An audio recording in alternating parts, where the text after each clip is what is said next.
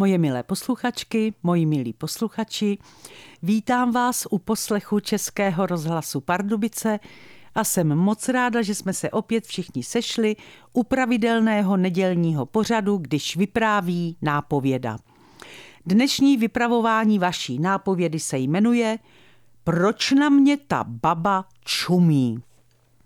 Jako by nestačilo, že jsme ráno zaspali a ve spěchu se oblékli tak, že jsme z toho celý den byli nesví, Ona se teď i ta baba z vedlejšího baráku musí na chodníku zastavit, otočit se a čumět a čumět, dokud ji nepřejdeme. Skazí nám celý večer. Jo, jo, vzpomínám si, kolikrát jsem si tohle říkala v době svého mládí a určitě jsem nebyla sama – ale nedávno jsem si uvědomila, že to tehdy, před víc jak 50 lety, bylo možná úplně jinak. Chodím ke své kamarádce Martě na pravidelné příjemné kafe.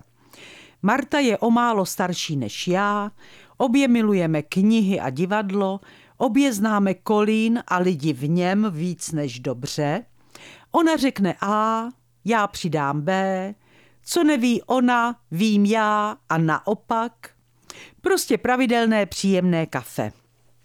Když jsem k ní přišla naposledy, čekala na mě v předsíni a hned to na mě vybalila. Ireno, koukala jsem z balkónu, jak jdeš od autobusu. Nikdo by na tobě nepoznal, že máš něco s nohou. Rozesmála mě. Bodeď by někdo něco poznal. Pokaždé, když k tobě jdu, Vzpomenu si, jak říkáš, doma sotva lezu, ale výjdu ven a nesu se jak na molu. Já vám, babi, ukážu, jak se chodí a jdu jak za mlada. Teď se zase smála Marta. Můj táta měl rád ženský, to se o něm vědělo.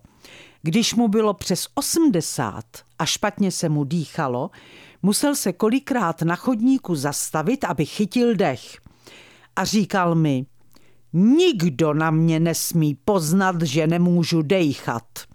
Frajersky stojím a dělám, že koukám po ženských. A já hned navázala. Barto, někdy mám chvíle, kdy mě nohy bolí tak, že bych za lavičku dala stovku. Ale když žádná není, zastavím se na klidnějším místě a vytáhnu mobil.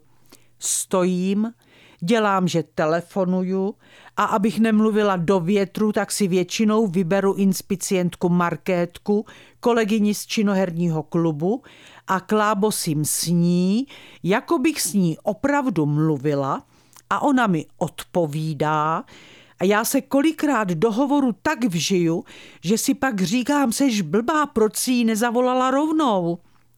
Nicméně, Nohy si při tomhle mém fingovaném telefonování odpočinou, mobil schovám a jdu dál. Marta pokývala hlavou. To máš pravdu. Ráda koukám z balkónu a to bys neřekla, co starých lidí se zastaví telefonuje. Některé znám a vím, že telefon neradi používají. Většinou ani nemají komu volat ale ve chvíli, kdy už nemůžou bolestí udělat krok, mobil jim pomůže. Nikomu nepřijde divné, že se starý člověk zastaví, když telefonuje. A tak jsme se s Martou při našem pravidelném příjemném kafi shodli na tom, že dřív, když mobily nebyly, jsme si mysleli, že baby po nás čumí, protože se jim nelíbí, co máme na sobě a dětkové po nás čumí, protože na něj jde patnáctá míza. Nebylo hezké, co jsme si o těch babách myslívali, viď? Kála se Marta a já s ní souhlasila. Byla jsem na ně v duchu hodně, ale hodně sprostá. Po tomhle našem upřímném přiznání Marta debatu ukončila. Hlavně, že teď už obě víme, že báby i dětky tehdy buď bolely nohy, nebo se prostě jenom potřebovali nadechnout a proto čuměli.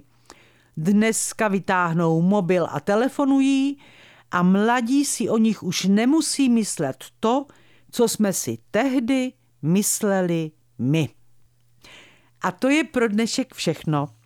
Moje milé posluchačky, moji milí posluchači, užívejte si měsíc červen, opatrujte se a hlavně nezapomeňte za týden v neděli zase poslouchat vaší nápovědu, která se na vás už teď moc těší. Vše dobré vám přeje vaše Irena Fuchsová.